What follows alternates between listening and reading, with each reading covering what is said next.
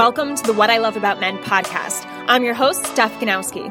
After having multiple negative experiences with men, I started to believe all men were toxic. That is, until a few male strangers challenged my belief completely. This made me realize that a major problem with men in relationships stems from the fact that most men don't really love themselves or pay enough attention to their own strengths. I want to change that. Now I'm on a mission to help men thrive mentally, emotionally, physically, and sexually in their relationships with themselves and with women. So stay tuned and see how my passion can help you as a man. Hey guys, welcome back to another episode on the What I Love About Men podcast. Today's episode is a personal story. Um, I had Bill come on my show, Bill Ranshaw, who was a heavy porn user and sex addict. And he shares a story of how he felt during that time and what it took for him to get out of it. And we just kind of speak on this topic that I feel like a lot of you guys are struggling with or know someone who's struggling with it. I know so many men who are going through the um, the no fap challenge, um, which is helping a lot of you in term from what I hear, and that's great. You know, I think it's and me and Bill will talk in the podcast that it's not necessarily that porn is bad, but when it starts taking over your life, you know, nothing that takes over your life that you lose control over is is really good for you, right? So, before I dive into the episode, nice juicy personal episode, I want to remind you guys to register for a call with me for the effective communication method. So, this is my new course. It's a 12 week course, and this is something I I created based on the fact that I saw so many guys struggling in their communication with their female partner, and especially around conflict that has that emotional aspect to it. So most men will avoid it. Right? If there's an emotional conversation, most of you are, will find a way to avoid it and not be a part of it. Even if it's costing you your sex life, that's a big thing I realized. And I've created this program in a way so that the end result you get is more intimacy with your partner, more sex, um, which, which comes with more communication and more confidence in your ability to communicate under emotional situations, emotional pressure, right? Because this is not something that men are as naturally gifted at doing as women are. We're more, much more emotionally in tuned. So I want to remind you guys that it's okay to not feel totally confident in this area, but if you're not feeling confident, let's get you to feel confident so that you can have a lot of intimacy, so that you can feel appreciated and wanted sexually and physically and emotionally and mentally. You want to feel like you're worthy of this relationship and you totally are. So let's get you feeling that way and let's let's get your woman seeing you that way. So this this program is really just amazing. I really believe in it and I want you to believe in it too. And even if that takes just getting on a call with me and just if this sounds like you could benefit from it, just get on a call. It will help you. It could change your life. So at least the least you can do is get on a phone call to hear more about it. All right. No, there's no pressure. You don't have to do anything you don't want to do. Just get on the phone call and learn more about the program. And then you could say, Hey, I really do need this because most likely you do. And I'm here to help you. So, for more information on the effective communication method, just click the link below, and that's where you could fill out the form so that I have more information about you, and then you could book a call from there. Schedule a call for as early as this week. Okay, I'm taking the first 10 guys who join get a massive discount, which I'm really excited about to offer you guys. And it will just be an awesome experience. Plus, I'm super fun to work with. So, let's do this. All right, jumping into today's episode. Bill Ranshaw was a heavy porn user and sex addict for 36 years.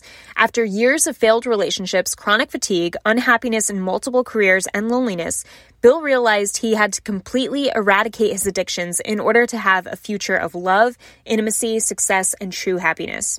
He overcame and ended his porn use and sex ad- addiction on March 21st, 2017.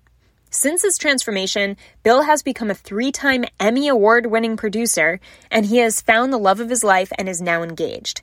In addition, his addictions have gave rise to the purpose of bringing awareness to and coaching men negatively affected by porn. He leads them through a transformation to a guilt-free and shame-free life and to a life of abundance and happiness they deserve. Okay, Bill, welcome to the show. Thank you so much for being here. I am so excited to share your story with the guys listening. It's going to be so helpful for all of them. Thank you, Stephanie. I appreciate the invitation to be on. I know we've connected uh, uh, offline a couple of times, and I really feel my story can uh, uh help uh, your your audience and your listeners because I've really uh, at one point in time fell exactly into your demographic until recently over the last year. So I've eagerly watched many of your videos, and you're spot on. You're absolutely spot on on on everything you say on helping men in relationships. Oh, thanks so much. Yeah, and it's so funny how we we found each other on YouTube. Yep.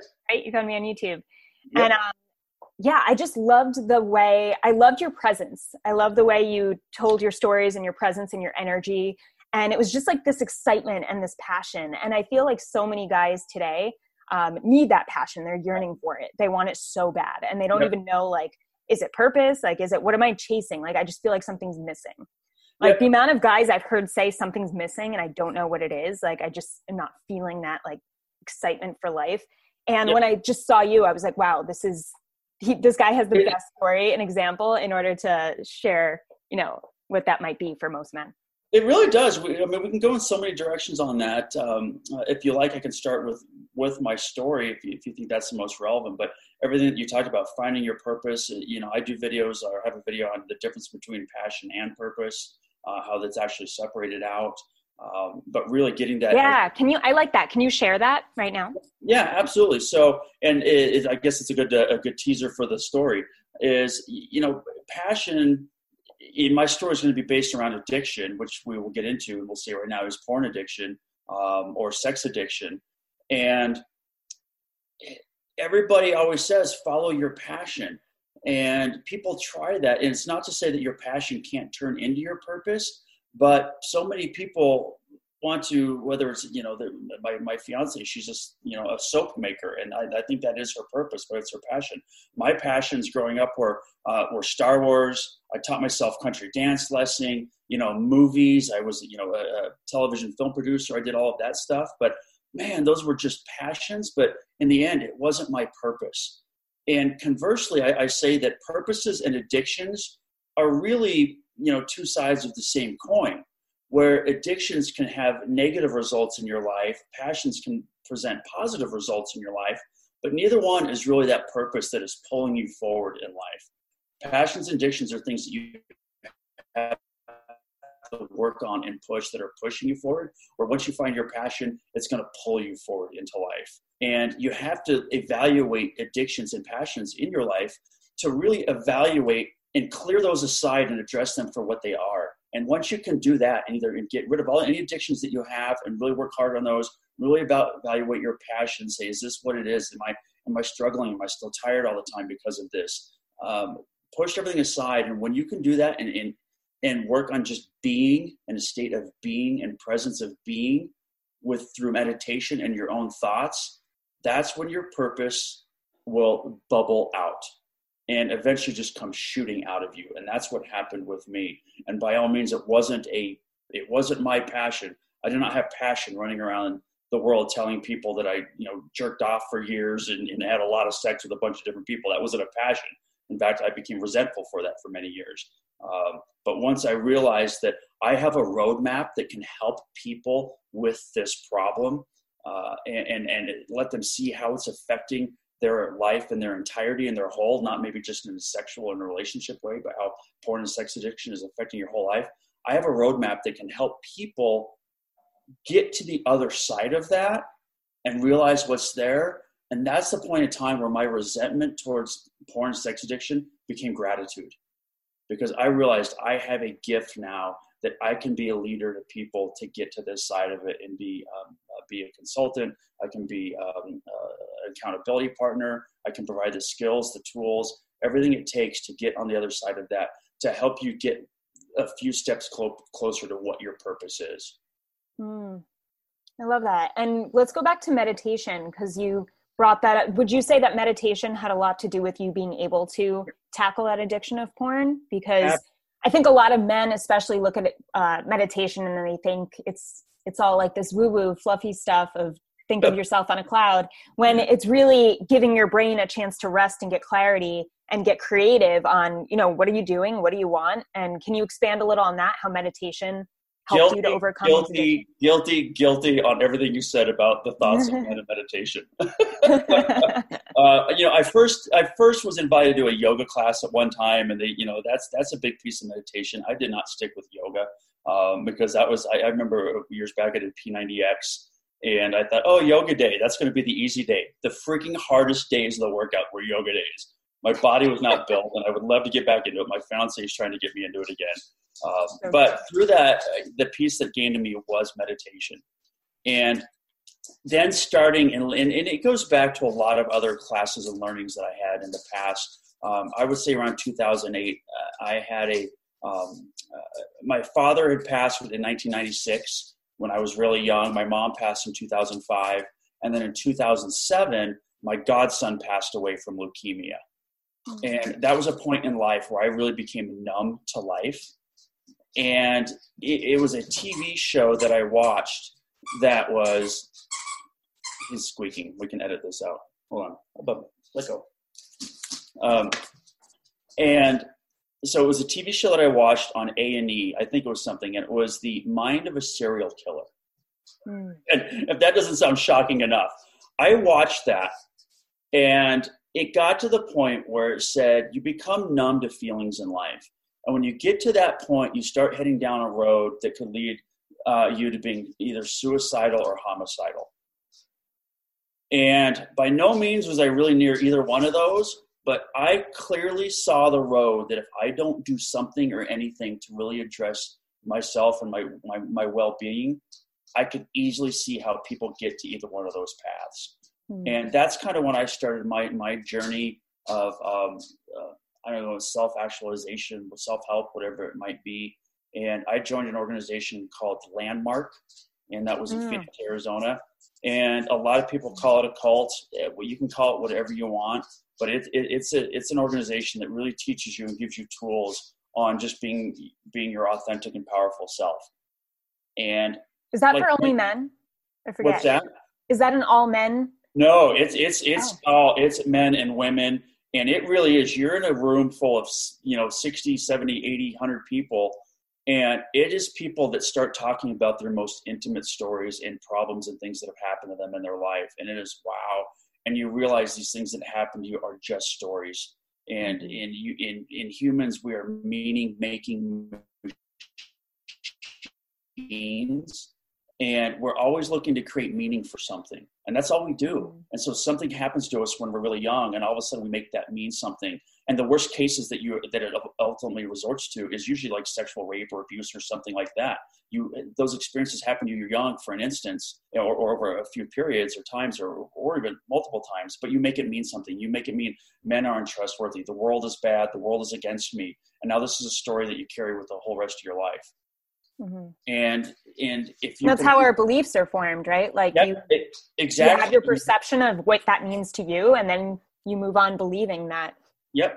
And, and the, the real power is understanding that we have control over the meaning that we associate to things rather than just being mm-hmm. reactive to it.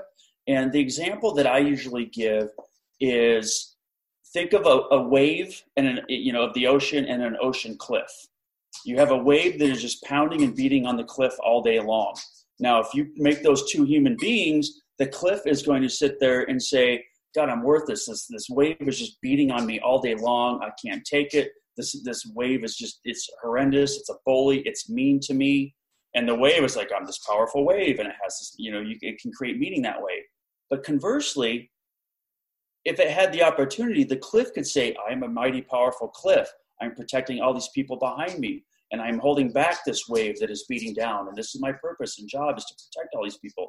You know, create a meaning and a belief that empowers you rather than creates a victimhood. Mm-hmm. And the mm-hmm. wave could be the same thing. At first, it was a powerful meaning. Then it says, God, I'm not strong enough. I keep trying to reach this, you know, the shores, and this this cliff is stopping me, and it's just holding me back. And so, if something happens to you, finding find and associate a meaning to it that empowers you rather than put you in a state of being a victim.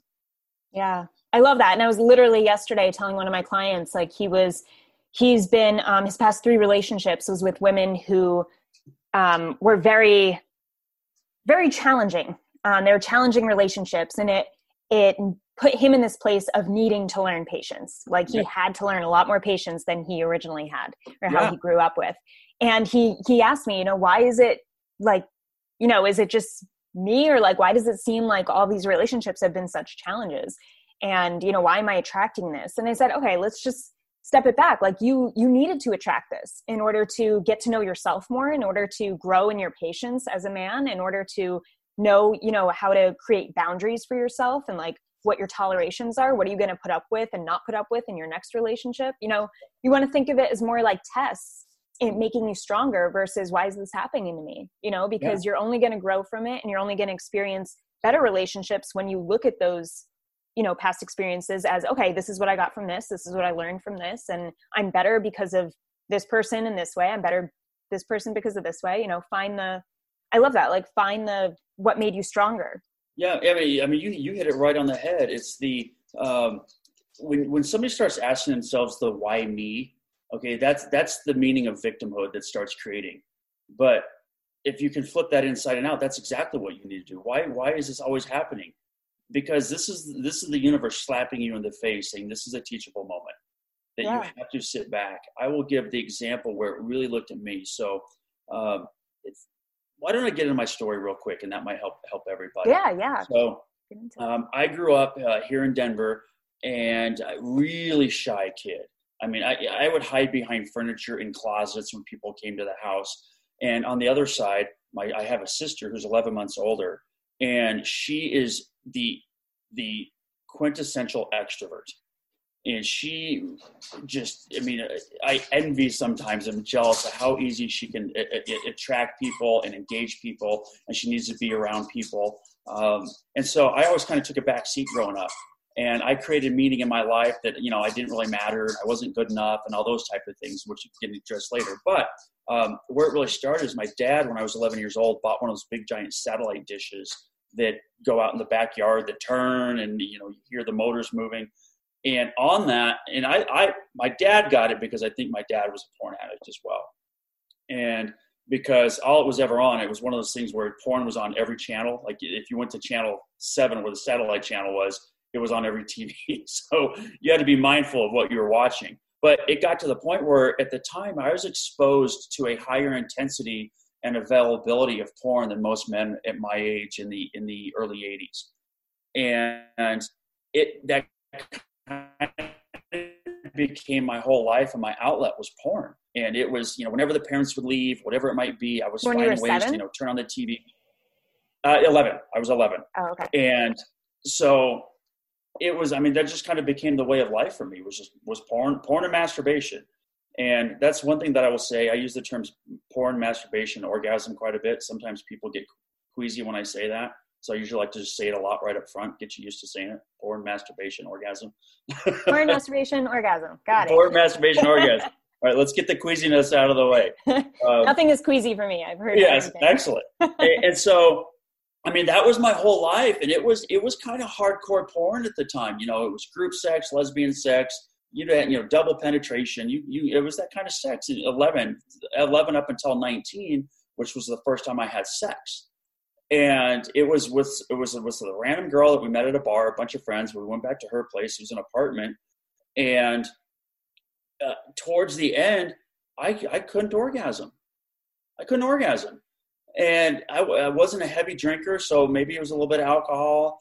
Uh, I chalked it up to maybe it was just the first time. That just first times are awkward, and it was a fluke. Well, it, it turns out it wasn't a fluke. For the for the rest of my life, up until you know four, three, four years ago, I was not able to orgasm from sex. And I, I jokingly say I can count on one hand how many times I orgasmed from sex in thirty in thirty some years. And it was always, and that kind of led in. It was kind of a vicious cycle. So I'd watch porn, but it, it created a sex drive for me that I wanted to have sex. And then that was about the time the internet came out. So i, I became a master of quote getting laid online. And so i developed like what's the quickest way that i could start talking to somebody to where i could hook up? And then all of a sudden sex just kind of became sport. It became something to do um, but most of all it was a way for me to hide from being vulnerable because there was no need to be hurt if i was just out getting hookups. I didn't have to expose myself and my being and all that kind of stuff. So hookups what were, were you great. what were you afraid of? Like what were you afraid of being exposed? Um, yeah, that whole imposter syndrome is that somebody once you get to know them, or if they got to know me, they're going to say, "God, he's you know, he really isn't smart enough, or he isn't good enough, or all whatever those things that everybody feels inside of themselves." Which, like you you mentioned earlier, how people like, how do you find your purposes? It's really connecting to your being, and once you can connect to your being, that that whole imposter syndrome will kind of go away. But it really was. It was all self doubt, lack of confidence, low self esteem, everything that was in the way of me saying, hey, if I keep somebody at arm's length, and it was also to the point where if I did start to let somebody in and decide to maybe like somebody, then all of a sudden I ended up in the friend zone and the person wasn't interested.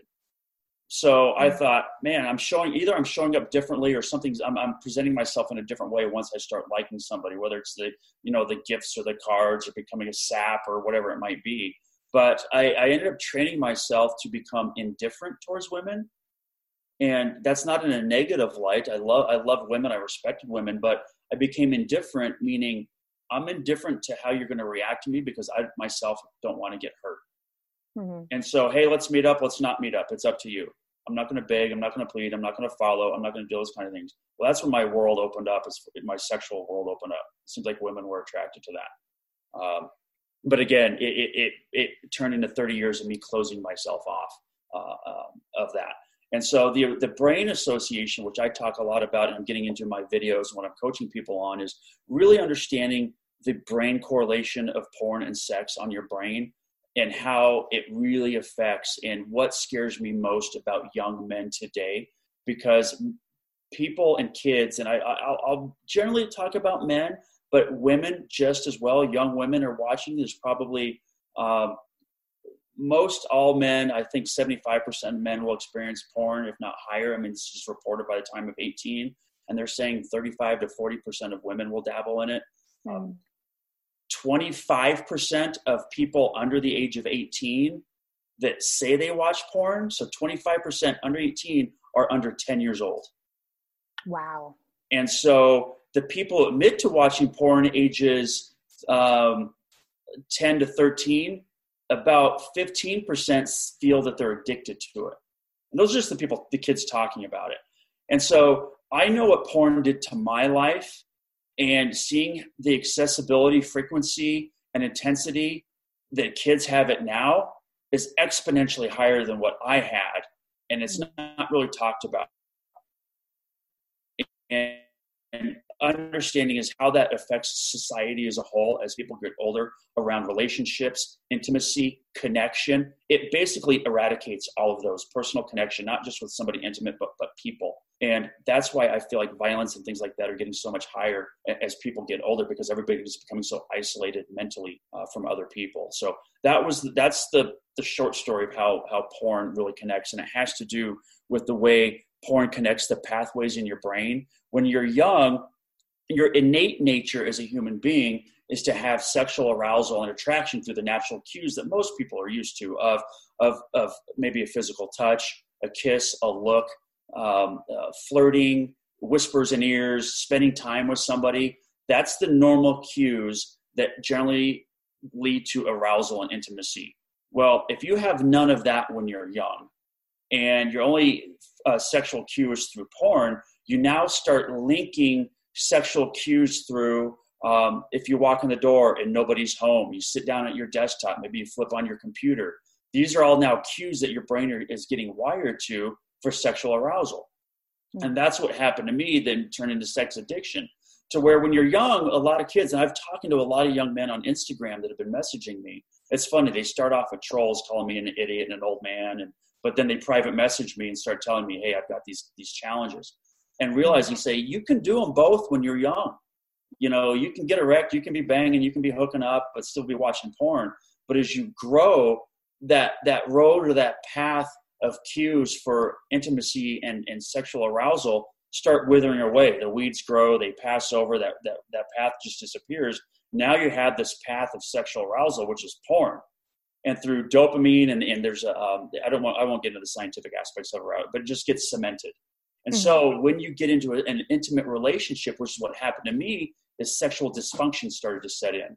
Like I would really get intimate with a person, like I love being with her, whatever it might be, but all of a sudden the sexual arousal would dissipate and just disappear because the only the only examples and reinforcements of intimacy I had growing up was with friends and family, mom, sister, whatever it is. And so now when I'm intimate with someone, sex didn't feel like it belonged. Mm. And so sexual dysfunction, literally, you know, erectile dysfunction sat in. And that's the pathway that's taken me the longest to rebuild is I'm ha- I had to stop everything and let the brain start to rewire those cues. And I have to work on the, the intimate touch and being with somebody.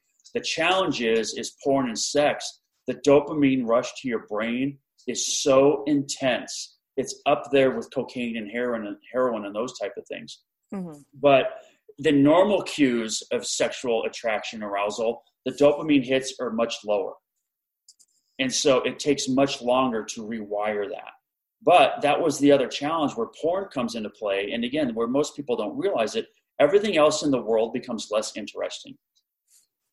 Because things that you do, it could be playing sports, it could be working out, all of these are a dopamine rush to your brain, but they're at a lower level than what porn and sex can do, or coke, or that, a lot of any addictions. Mm-hmm. And so think of the yeah, because it's not reality. Like it's not something that you're going to experience on a daily on a daily is. basis. So if you're putting your mind in porn on a daily basis, it's you're going to see all this crazy shit, get the dopamine high, and then your brain can never reach that high on an average day ever. It, it, it doesn't, and so it, it's like the sun during the day. Like that's the only hit that you're getting of light. Well, like nighttime, if you pull that sun away or pull that porn away, now you see all these levels of, of light or accessibility of, of dopamine. It's a lot less, a lot faint, but if you realize enough time without that light, those stars become brighter and more intense. Mm-hmm. And that's that's what happens when you get rid of porn and, and, and a sex addiction. Uh, but once I stopped, it took. So I stopped. My last day of porn was March twenty first, two thousand seventeen. I stopped porn and masturbation that day, and this is going to come back full circle. It was a long conversation, turning back into what we had talked about, looking at other people and saying, why is this happening? And using other people's challenges to look at yourself. I had somebody staying with me for a short period of time, uh, a, a, very dear person in my life who had been an alcoholic their whole life. And for for summer, when I moved back to Denver, they moved in with me. And just to help them out, they'd broken up with their partner. And so severe alcoholic started tearing me down because I was becoming consumed. As just person all right where are they at? What's going on? And i really sat down was just real authentic with myself and said i can't help this person. They need to help themselves. But what can i do in this moment? I took this opportunity to say really search myself what am i a slave to what am i addicted to what is wreaking havoc in my life because that i do have control over and that's when I, I had always suspected and i knew it was porn but that's when the day i made the commitment to that i was going to stop porn because people around me in my world were suffering and I was never going to be able to have a relationship or the type of relationship I wanted moving forward. So porn was not going to support the future that I wanted. I had broken up with a girl, a long distance relationship where that's happened, fell deeply in love with her. The sexual dysfunction sat in and I couldn't have sex. I was always putting us in situations where we wouldn't have sex. We were up late, making sure we were tired. She thought I was cheating on her, this whole thing. So we broke up, or she broke up with me, and I couldn't argue it. And so I realized if I want an intimate, loving sexual relationship with someone moving forward, porn's not going to serve that. And that was the day I stopped. Mm. Good for you. Yeah, that's yeah. crazy to have such a, that must have been such a powerful moment for you. Because for it, you know, Sophie, that's a great point. When you can give up something like that, it's it the, the reward zone in your brains will really fire because it is it's a really boost to the to the ego that you have power over this and it doesn't have power over you and that's when i noticed the things in my life really starting to change focus because the energy was being focused elsewhere. And it took a year and a half but for the first time ever after a year and a half i was able to orgasm from sex.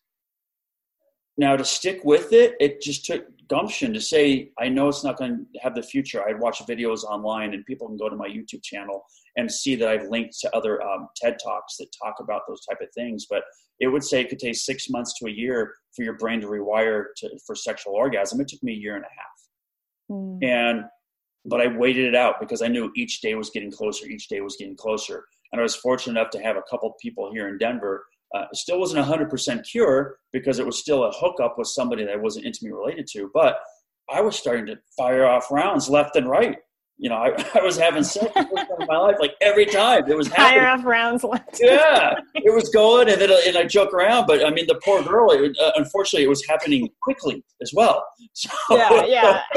uh, so she's like, "Is that it?" Like, Hell yeah, that's it. And I'm doing a happy dance in my head, like, "I yeah, I came, I came from sex." Yeah, fuck you yeah, know, that's like, it. So uh, so that was a point where I thought I am cured, and that was uh, it, that was probably that was in 2018 and so that's when I really opened myself up to dating and really attracting attracting somebody. And about uh, four years ago, I had met um, a lady on Tinder here in Denver. We went out a few times, and it didn't um, uh, it didn't work out. She was living in a different part of the state, and and for whatever reasons, neither one of us was ready. Well, last August, I saw her on Tinder again, and I paid the two dollars for the super swipe, and it was the hmm. best two dollars of my life and uh, we started dating again and we've been inseparable and we got engaged on march 8th and so uh, she's now my fiance and she's amazing. Uh, so all that transpired in, in, a short period of time. And uh, you know i'll go back to you know what else happens after porn after porn i became very successful in my job my work. Uh, i was uh, doing sales for a software company and my sales and my connection with my clients were getting much higher uh, I was also uh, partners in a uh, video production company. And during that time, we had won or been awarded three Emmys uh, for local content that we've done here in Denver. We mm-hmm. produced a documentary film that uh, was um, qualified for Oscar consideration. We didn't make it, wow. but we were considered, so that was pretty cool.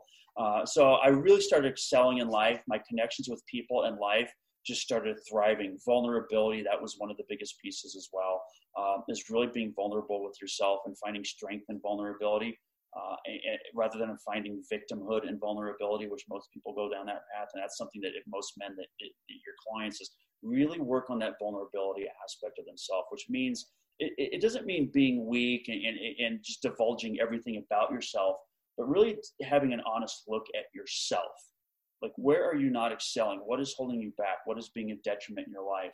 And don't excuse it. Don't blame somebody else for it. And whatever it is, you have to take full ownership of everything of who you are and what you're doing in your life.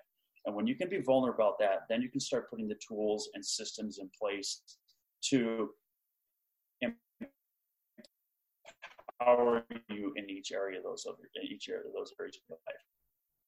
I love that. I love that you mentioned that because you know, people hear, especially men, hear vulnerability and they're like, oh, that's weak. What does that mean? I have to sit there and cry, tell, talk about my feelings. And it's like, no, just take ownership over, you know, what's going well for you and what's not. And take ownership over that and don't blame other people for it because you get to choose. It's your life. And yeah.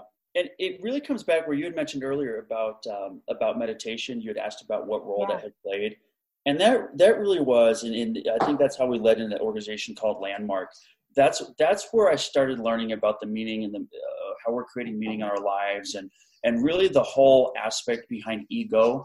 And I would mm-hmm. urge a lot of your men to start researching what ego means and what that is in your brain. And ego is the it, it's um, it sits in the part of the brain it's called the default network.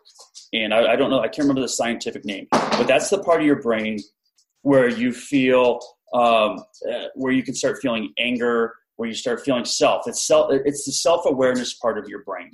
Mm-hmm. Now it's a small piece of your brain somewhere towards the front, right? You know, in the middle towards the front, but you have the whole rest of the brain. Is what meditation does. Is it removes you out of the ego where we live our life in a, in a snow globe of the re, of ego of what we think is is reality and meditation takes you out of that and puts that snow globe right up on a shelf. So you now become an observer of your own life. And now you can realize all these things that are affecting your life as just being just being made up. And the other analogy that I kind of use is is dry ice. If you take a piece of dry ice and set it in your hand, dry ice is your brain, is your experiences and things that are happening to you if you don't do anything and you let that sit there in your hand, it's going to burn your hand. But is what ego does is it steps it the right way and now you can kind of control that dry ice. You can just roll your hand around a little bit and that dry ice is not going to hurt you. You just acknowledge it and finally it just disappears and goes away. You, uh, you you access what's happening to you just as an observer. Take it for what it is just be with it and and and, and understand it and it either it goes away or you can just tell yourself that it's not real and start start doing that. So you now become in touch with a higher consciousness. I say wider consciousness, not open consciousness or higher, but it's just a wider consciousness of your brain that that your ego and who you think you are is just a piece of your overall being that was designed to help us keep us safe in the world. And I don't want to get too metaphysical about it, too spiritual. I'm not a shaman. I don't sit around, and, you know, you know, with smoke and incense and that kind of stuff. I mean, I'm I'm a, a guy's guy, you know, white collar guy that that had this awakening and understood that. And mm-hmm. that's where that in touch of being with in touch of your being of who you are and being vulnerable, but it all started with vulnerability, is really being able to start looking at myself. Love so I hope that. that wasn't too much of a rant. no, that's great. Um, can you like can you tell the guys exactly what you did in that meditation process? Yeah. Like what was um, step by step? There's a lot of different things that I've done. The one and the one thing that I've learned where it started off with little little pieces. One was always around energy. Because I've always struggled with energies. We talked about, you know, caffeine snuck back into my life. There are other things, but mm-hmm. one thing that I learned, there's this this nerve from your brain down to your gut called the uh, the vagus nerve. Mm-hmm and that can be tuned through vibration. And I don't mind talking about it nowadays, but again, some of your guys are like, oh yeah, I hear about vibration. Your vibration's high. You know, that's all chakras and all that kind of stuff. Listen, I I don't need to convince anybody of it, but I felt it. But through the first part of meditation I first learned was was humming to increase my vibration in the morning. And it's simply I'll turn on work in the morning and I will just hum through my nose for about two minutes at different frequencies. It's like uh, increase it uh, and hold those for 30 seconds to a minute. And that will start tuning the energy in that vagus nerve in your body from your gut. Again, that's not a whole that's not high level meditation, but there's an actual something you can feel right away. And then it was just through many different people I found on YouTube. It was morning meditations, um, gratitude, all those type of things of where you can just sit and get into your brain and start just letting those feelings, those things that, that you're thinking about, just be. And you can separate your being from it. You can just be with those. And the thing that I learned is somebody says, I want to be more loving. I want to, you know, I want to be um, uh, you know, have gratitude or, or all those type of things. And rather than going out and doing it, get into a state where you are that. You are just, mm-hmm. that is your being. You're a being of love. You're a being of gratitude. And then you no longer have to do it. You just be it. And that's when people around the people just start attracting themselves to you because it's so authentic in who you are that it, it's just a beacon of light to people. Um, and so people i would say just find different types of meditation that they can find on their on their own. Um, there are many guided meditations that you can use and usually morning meditations. But the one and i have a video on youtube where i tell people to start first is gratitude. That is the one thing that you can start practicing immediately and there's three phases to that one is just being gratitude and thankful for the things that you have. That's what you hear 90% of the people talking about is journaling waking up every morning. What am i thankful for? My fiance my dog my house my health all those type of things. Um, and then the next is the next level is going out and giving gratitude to others. As simple as it might be without expectation of anything in return. It could be as mm. simple as thanking someone for holding the door open thank somebody for working late at night I use it a lot right now when I go into some sort of a store and somebody's working. I'm thanking them for working, and I say, and also think, well, this person has a job and they're willing to put themselves out here. And so that's mm-hmm. kind of the next level of gratitude. And the third level that really is a lot more transformative is how do you receive gratitude?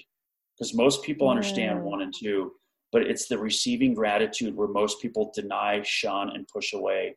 And it's very evident when somebody says, "Hey, you look great today," or "That's a nice dress," or "Those are great shoes," you're dressed well. You say, "Oh, this whole thing, I found it. I had this. I bought it on discount." Yeah. When you start shunning and dimin- diminishing somebody else's gratitudes or compliments towards you, is what that's doing is one, you're not receiving that yourself, so you're not.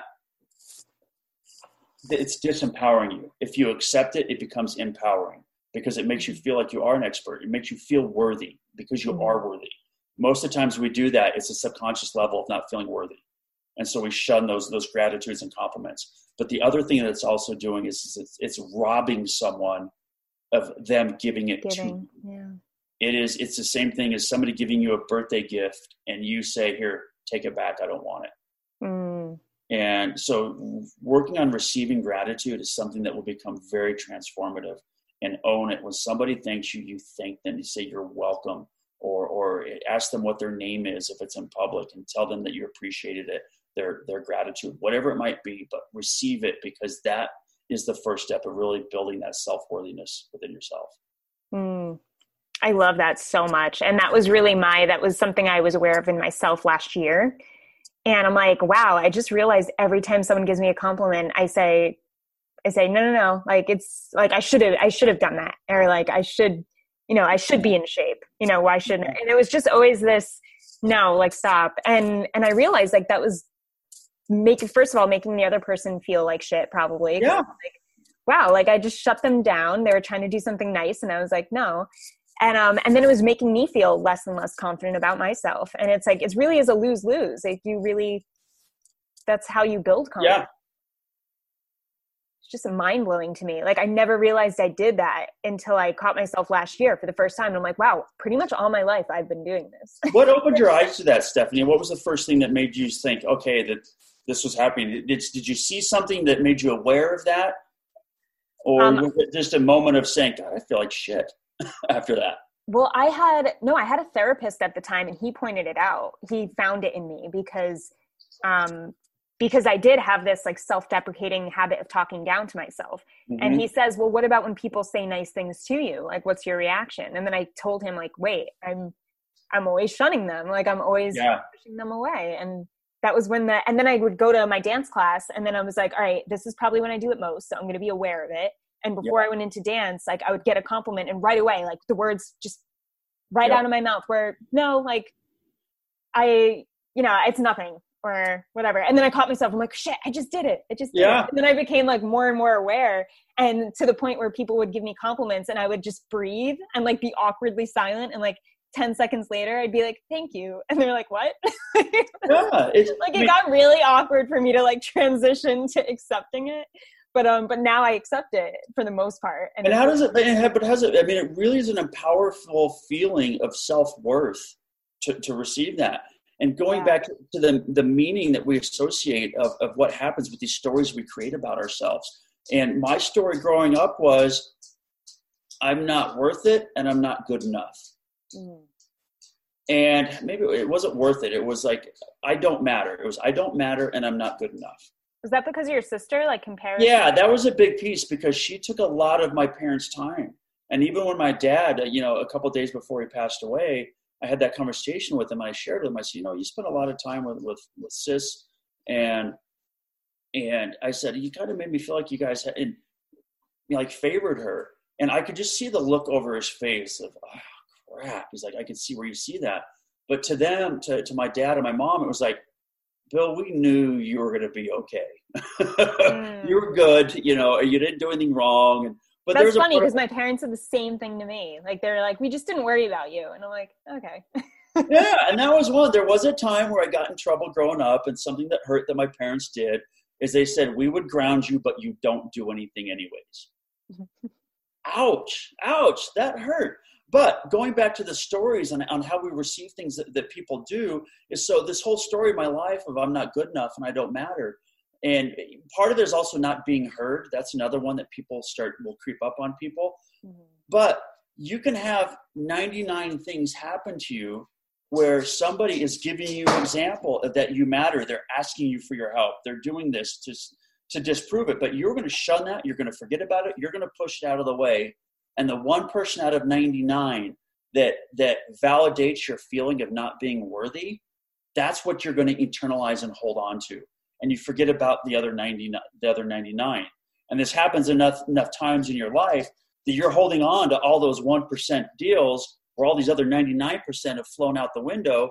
And now this is the stories. I'm not worthy. I'm not good enough. This isn't who I am. I can't do this. It's all that self-talk of, of, of realizing. But when you can start accepting what other people are doing and accepting those nice things and validating yourself for the good that you do and the, the things that people are recognizing you for and coming to you for help and what you can be an expert in, all those type of things, then you realize that was just a stupid story I held on to for 35 freaking years that just wasted that time that did not empower me. Mm-hmm. You know, th- th- there's there's nothing difference between anybody else that you might see success in the world than you.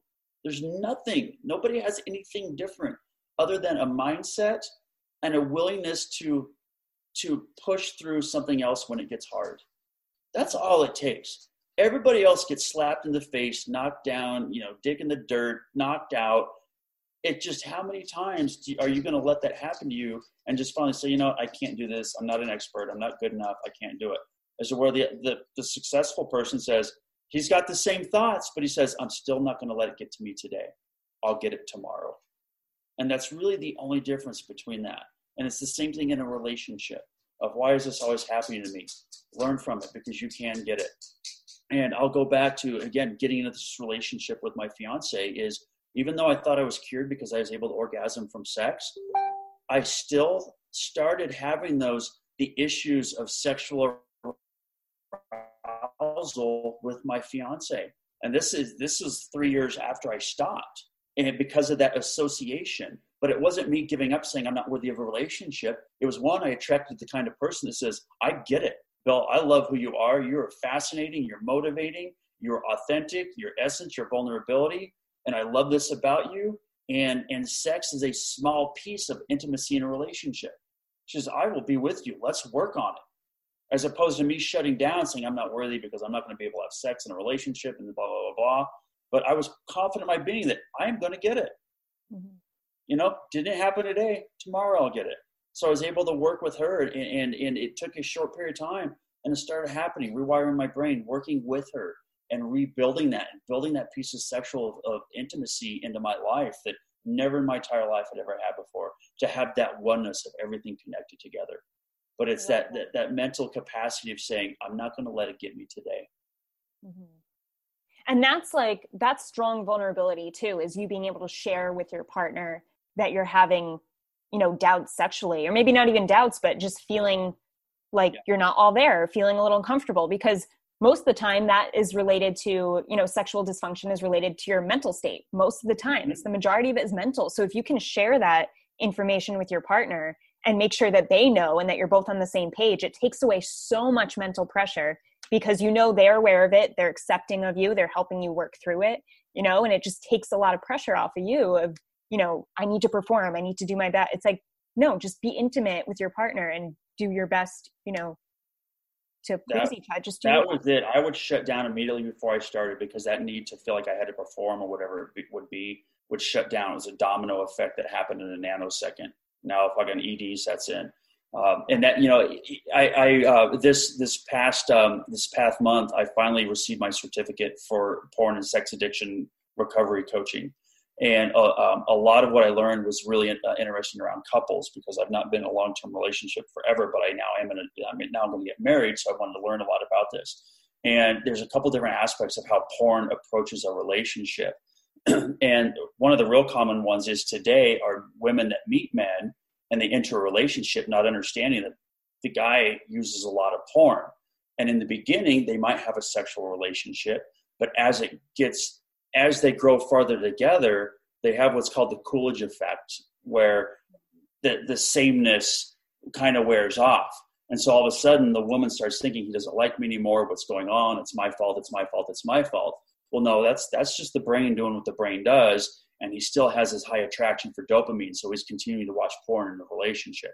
So that's one way. And to be vulnerable as a man, if you get into this situation, as you just mentioned, share with your partner, your new girlfriend, or whatever is. This is what I've got going on in my life. And I would love to have you be a partner to help me have recovery through this, or maybe understand how this is affecting my life. But the, the, the first key that I feel like men need to do is I talk about porn addiction. I've, I've gotten away from talking about that because in hindsight, what I learned about myself was I was not a porn addict. Because once I realized the, the behavior I was doing and the negative effects it was had on me, I stopped immediately that day. You know, addiction is something where you continue to do something even though you know the negative harm and benefits that it has towards you. I know what real addiction is because the one that did creep into my life after that was cocaine. That was a son of a bitch to get off of. Mm. But the tools I had learned around porn helped me expedite that process, and it didn't. It took me a couple months to get off of it. Once I realized it, it was going down this path of almost a year of using it to get things done. Um, but that's that's real addiction. But some men are addicted. It can be an addictive behavior to where even though you know it's detriment in your life, it can it, it has you can't stop. But for men to recognize if they are not achieving in their life, whether it be at work and relationship, if they're unmotivated, if they're tired, if they just can't seem to do what they want to do, and they've never considered porn as being a piece of that problem, consider it. You don't have to be an addict to have this be messing up your life. It's just like sugar or caffeine or all these things that are going on. If you've eliminated everything else and you're still feeling it, dive into porn and see how this is affecting your life. And um, so then going back into the relationship, the other things that happen in relationships are is if you have been together for a while, now that intimacy starts to slip, a man will turn to porn.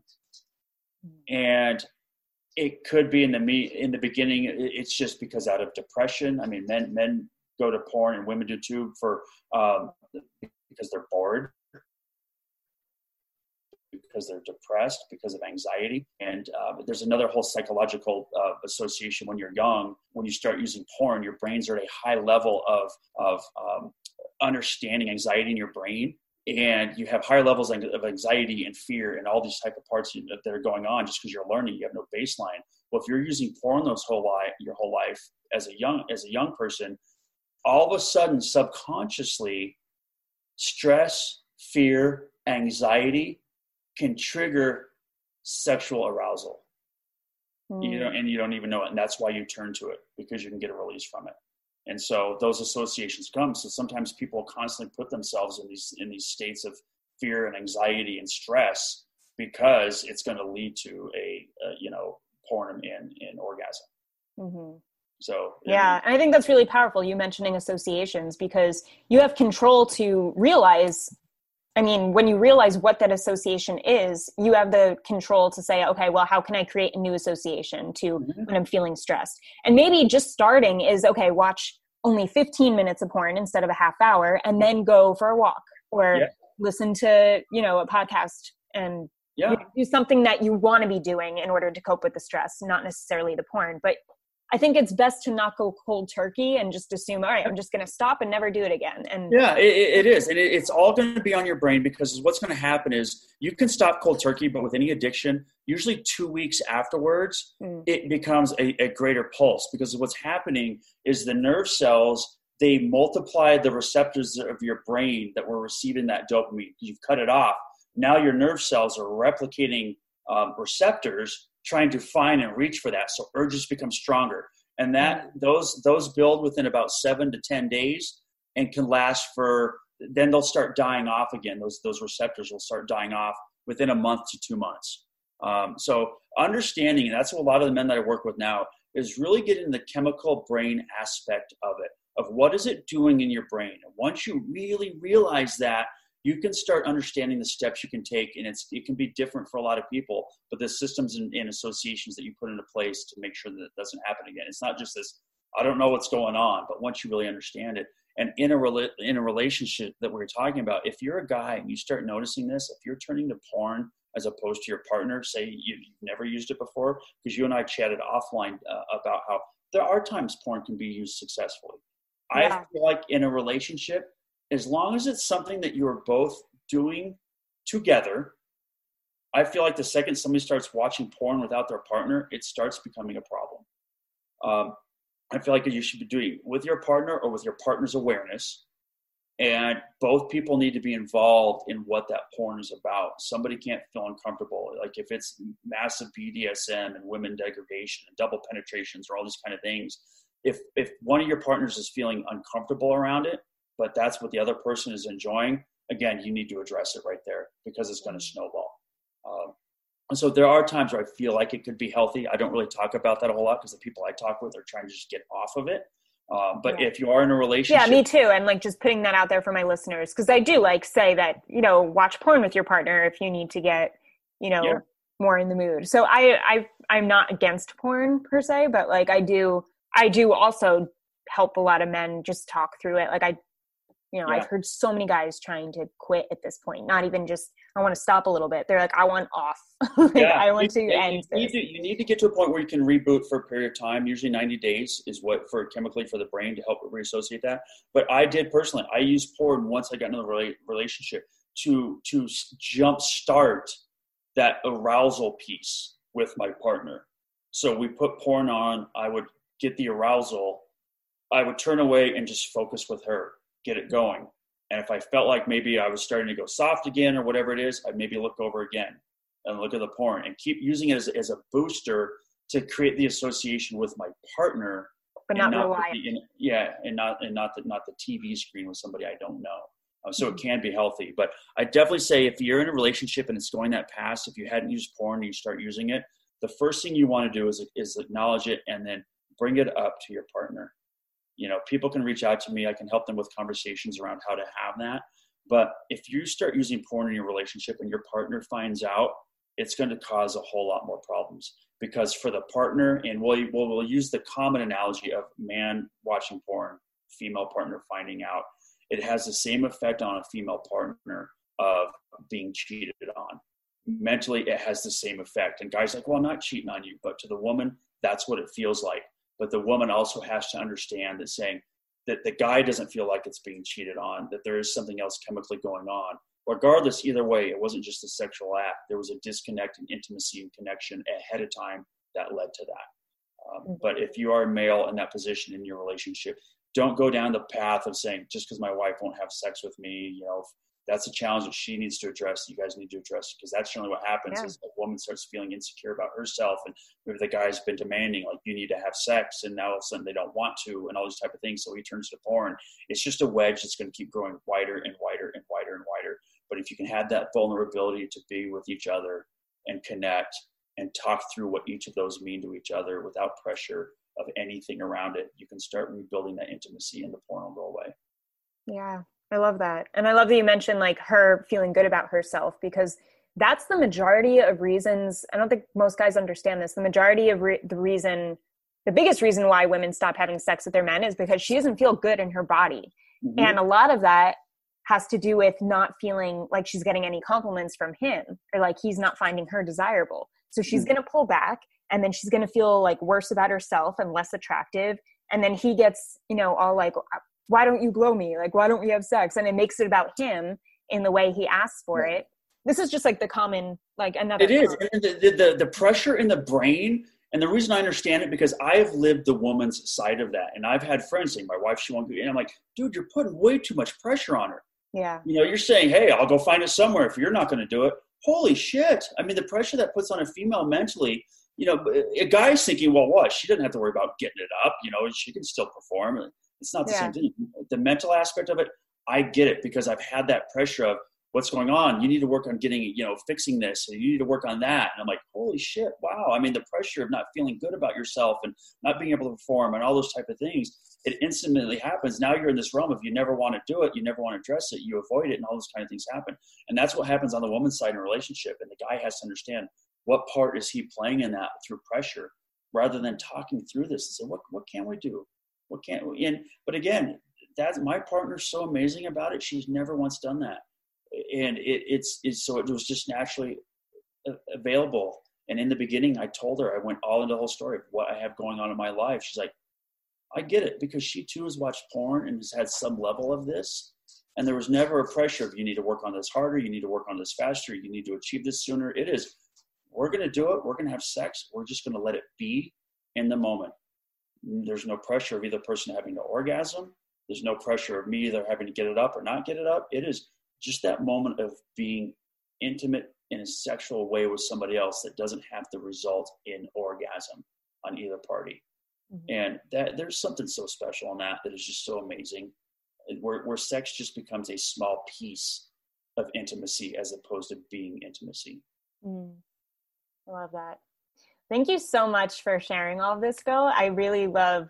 I, am really enjoying this conversation, oh. um, and I'm sure the, I'm sure the guys are too. Like, there's yeah. some great insight in here, and and you know, you're not you're not the woo guy, which I love about you, is that you still take meditation seriously and you see all this shit for what it is, and you know, it's just it's important for guys to have that more like man's man to relate to office. yeah, I mean, I am not running around in Birkenstocks. I don't want to judge. I sound so judgy when I say that. But with tie dye shirts and you know, Mother Earth, a lot of it I I believe, and I've connected spiritually with all that. But I, it's like people are very religious. I don't need to go to church to be told that I that I know what I know. Mm-hmm. Um, I just and again, it's just a state of being. And if, if, if anybody wants to reach out to me, there's a few different ways. They can find me pretty much through any social media at Bill Wilderment that was kind of my own term. Is it's a take on bewilderment, but it's bewilderment. Uh, uh, bewilderment is a state of being um, uh, uh confused, and and bewilderment is a state of being profound and conscious. so, um, bewilderment. You can find many social media there, or just Google Bill Ranshaw. Um, the website that I'm building out along with this is pornkillsex.org, as well as pornkillsintimacy.org. So they can look, they can go to either one of those. They can also email looking at pornkillsex.org. That's the email address. So um, that's it. It's been fantastic. Stephanie, I hope we can catch up again as you uh, go on your journey working with couples, as, as you know, as well as men. Uh, however, I can be a part of that, and I there's opportunities I might have to call you in as well as for help. Amazing. Yeah, I I look forward to working with you in the future for sure. Bill, if you can, so and thank you for what you do. Just like thank you for helping men, you know, overcome these these obstacles. Because I know even you took a risk of leaving your your you know a part of, a part of your career and aiming in the direction of I need to do this for the rest of my life. I need to help. Yeah, people. I walked away from one hundred twenty thousand dollars of income. I walked away from mm-hmm. a great life of, of, of finance and walked away yeah. from it all. but this is again, this was my purpose. This is what I meant to do. Yeah, I love that. And I admire that so much about you. So thank you. If you can leave the guys with one piece of advice to close out, if they only, you know, listen to this podcast for this last tip, what would it be? Um, I would say, great question. Is we didn't talk about this. It's around fear, hate, and anger and compassion. And it's a statement to really internalize that hate cannot live in a space that compassion holds and to sit and think about that. When you start getting angry or frustrated or something use that as an opportunity to find compassion for someone in that moment for whatever it might be. And that's what i leave and also work on gratitude gratitude gratitude gratitude. And that's those are the those are the top two things i'll leave with someone. And reach out. I mean, there's so many. Reach out. Tell somebody if you have a problem. Find a friend. Reach out to me. I'll be your accountability partner. Love it. Thanks bill all right stephanie. Thanks a bunch. Take care you too. All right. Well, that was the episode. I hope you guys enjoyed this interview with Bill.